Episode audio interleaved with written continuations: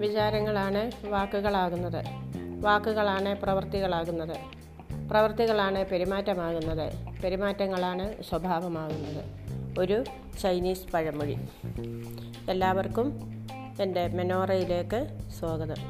എന്റെ പുതിയ ഒരു എപ്പിസോഡ് കൂടി ഇവിടെ തുടങ്ങുകയാണ്. ഇന്നലെ നമ്മൾ മനുഷ്യവിഭവത്തെക്കുറിച്ചാണല്ലോ പറഞ്ഞത്.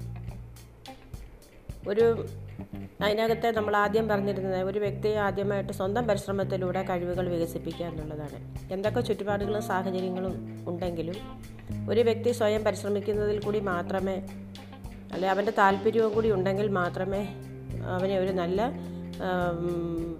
ഒരു മനുഷ്യ വിഭവമായിട്ട് വളരാനായിട്ട് കഴിയുകയുള്ളൂ. ഒരു വ്യക്തിക്ക് ആദ്യം വേണ്ടത് ലക്ഷ്യബോധമാണ്.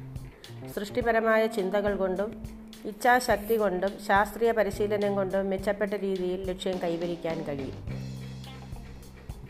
സ്വന്തം കഴിവുകളും പരിമിതികളും വ്യക്തമായി മനസ്സിലാക്കിയ ശേഷം അവൻ അവരുടെ അഭിരു അഭിരുചികൾക്കനുസരണമായ ലക്ഷ്യങ്ങൾക്ക് വേണ്ടി പ്രവർത്തിക്കുന്നു. വൈകാരികമായ സമ്മർദ്ദത്തിൽ നിന്ന് മോചനം നേടി മനസ്സുകൊണ്ട് തീരുമാനമെടുത്ത് പ്രവർത്തിക്കുന്നതിലൂടെ നേട്ടങ്ങൾ കൈവരിക്കാൻ കഴിയും.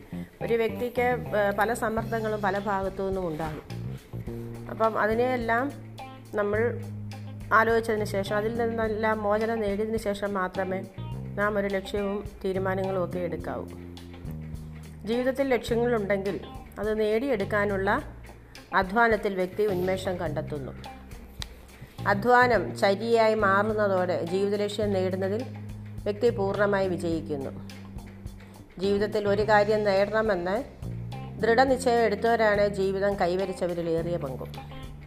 പ്രശ്നങ്ങൾ വരുമ്പോൾ പ്രശ്നത്തിന്റെ കൂടെ ഒഴുകാതെ നിശ്ചയദാർഢ്യത്തോടെ അതിനെ തരണം ചെയ്യാൻ ശ്രമിക്കുന്നത് ജീവിതത്തിൽ വിജയം സുനിശ്ചിതമാണ്.